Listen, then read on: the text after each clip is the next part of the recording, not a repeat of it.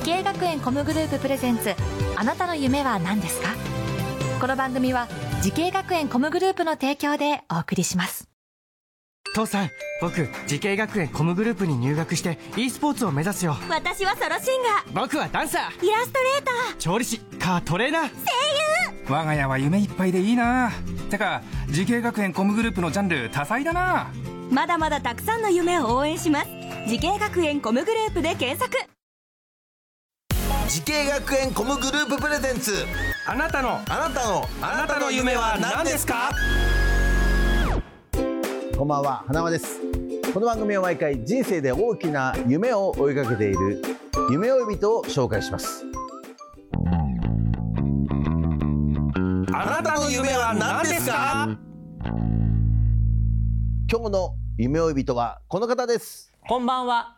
株式会社台東でプロデューサー兼コンテンツ制作係係長をやっている岡智人です。はい。よろしくお願いします。よろしくお願いします。岡さん来てくれました。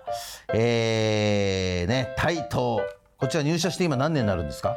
えー、私は中途入社なんですけれども、うん、今5年目になってきています。5年目に、ね、なります。今年齢はおいくつでしょうか？年齢は今39です。はい。ねということで、えーまあ、具体的にどのようなお仕事をしているのかなということ気になるんですけども。はい、はい、そうですね。直近では5月に発売されました、任天堂スイッチで発売されている、うん。パズルボブルエブリバブルっていうタイトルがあるんですけど、そちらのメインプランナーを、えー、やっていました。すごいね。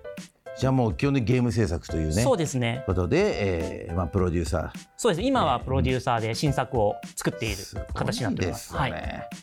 えーまあ、いろんなお仕事やられてると思うんですけどあのいろんな仕事の中でこう最も楽しいものあとは逆に最もこう面倒なもの例えば何でしょうか？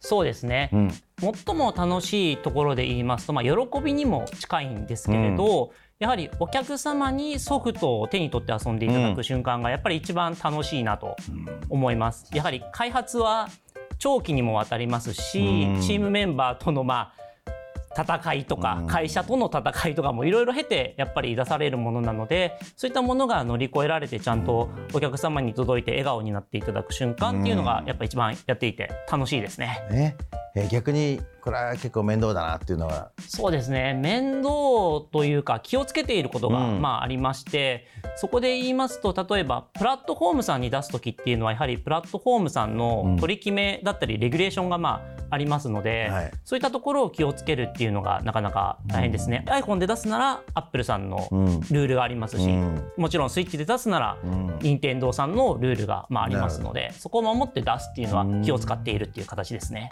えー、そんな岡さんがゲーム関係の仕事を目指すために学んだ学校とコースを教えてください。はい。私は東京コミュニケーションアート専門学校のゲームシナリオ専攻というところで、はい、ところに学びに入ったというか、はい、入学しましたね。えー、どのような授業が学校ではありましたか？はい、えー、授業は当然シナリオ専攻に入っていたので、うん、なんかなんて言うんでしょうシナリオのロジックを学ぶみたいな授業も結構多かったんです、パターンとか、うんうん、ただ私の中ではその中でいろいろな授業がありまして、うん、雑誌を作るみたいな授業も当時入っていまして、うん、そこであの新海誠さんっていう、はい、最近「すずめの戸締まり」とか出されてますけど、ね、の,、はい。はい、のところに例えば取材を交渉自分から行って、でアポイントメント取って取材してでそれがまあ、インタビュー記事で学校の展示会で発表するみたいなことをやれたりとかしました。え監督に？はい。直接、えー、学生が。学生が。監督も優しいですよね。いや優しいですよ。その授業の一環っていうのは分かった上でってことですよね。はいそうですね。でレターも自分でちゃんと全部書いてもうアポなしですよね。もうやりたいです。取材したいですって言ったら気持ちよく受けていただいて。はい。だからなかなかまずそこの普通パイプがないですからね普通の学校だったらね。そうですねえー、そういうことなんですね。思い出に残ってるなんか先生とかいらっしゃいますか？そうですね。先生というところで言いますと、いろんな先生方にサポートしていただいたので、一、うん、人にはちょっと絞れないんですけれども、うん、私があのブラインドブレーバーという、うん、まあ目の不自由な方も一緒に遊びれるようなゲームっていうのを当時企画して作っていたんですけれども、そこの部分であのまあ、私一人で考えて作ってっていうところだったところを、いろんな先生方がもう授業外のところでも見てくださったりだとかしていただいたので。ねやっぱもうそれは熱意が伝わったんじゃないですか？先生たちにもね。あでもありがたく。はいでしかもそれをちゃんと答えていただけるっていうところはそれこそ言い方悪いですけど無給でになってしまうところをね仕事外で。仕事外でやっていただいてたので、愛があるんだよな。はい、ねこちらの学校の先生方は。そうですね。なのでそういったところが本当にいい学校、まあ、教務の方もねあの例えば他の学校姉妹校とかと一緒にやりたいとかもいう話も結構無茶言っていた学生なのでうん。でもそこも答えていただいて本当にこう学生がやりたいことにコミットしてくれるというか。それってどういうゲームなんですか？目じ不目が不自由な方が見えないゲームっていうのは？はい。えっとうん。画面的には真っ暗なんですよ、はい。本当に。はい。で白状って言われる杖をこう、うん。動かしながら、うん。その音を聞いたりとかしてどこに道があるのかとか面白い。そういうようなゲームを作ってましたね。あと聞こえてくる音の方向に歩いていくとか、っていうような形でゲーム特有の謎を解いていくそれはなぜそれをや作ろうと思ったの？そうですね。その時に思ったのはまず最初はあのその当時 PS3 とか出ていた時はうん。結構グラフィカルなゲームが多かったので、うん。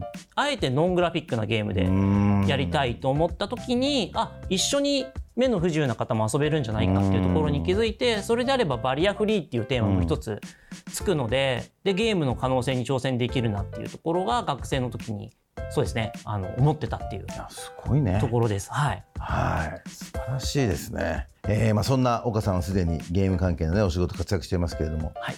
同じ業界を目指す人たくさんいますけれども、えー何かアドバイス、えーあればお願いします。そうですね、えー業界を目指す上ではやはりいろんなものを作って人に届けてほしいっていうのが結構重要かなとはい、思っています。うん。やはりあの物を作って人にあこう触れてもらって分かることってすごく多いと思うので、花尾さんも多分お笑いやられていて、お客さんのリアクションとかすごく大事だと思うので、うん。そういうのと一緒でやはりお客さんがどう感じてっていうところがやはり僕らはすごく大事なので、ね。そういった経験を積んでいってほしいなと思ってますね。はい、ありがとうございます。さあ、そんな岡さん、これからもっと大きな夢があるのでしょうか？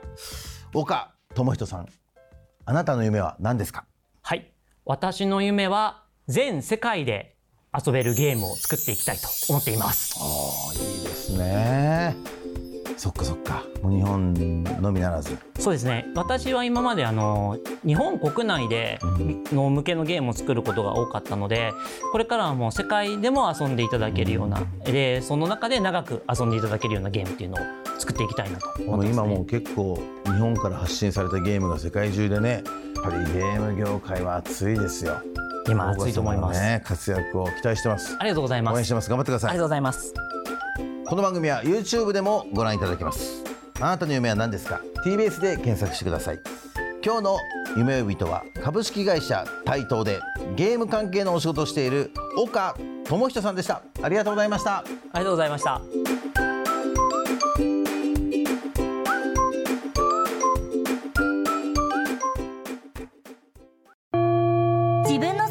を仕事にしたい。でも資格は持っていないし高校では勉強づけ。私の夢を叶えられる専門学校があればいいな。あなたの夢は何ですか？滋慶学園 COMグループはあなたの夢を実現します。今すぐホームページを。滋慶学園 COMグループプレゼンツあなたの夢は何ですか？この番組は滋慶学園 COMグループの提供でお送りしました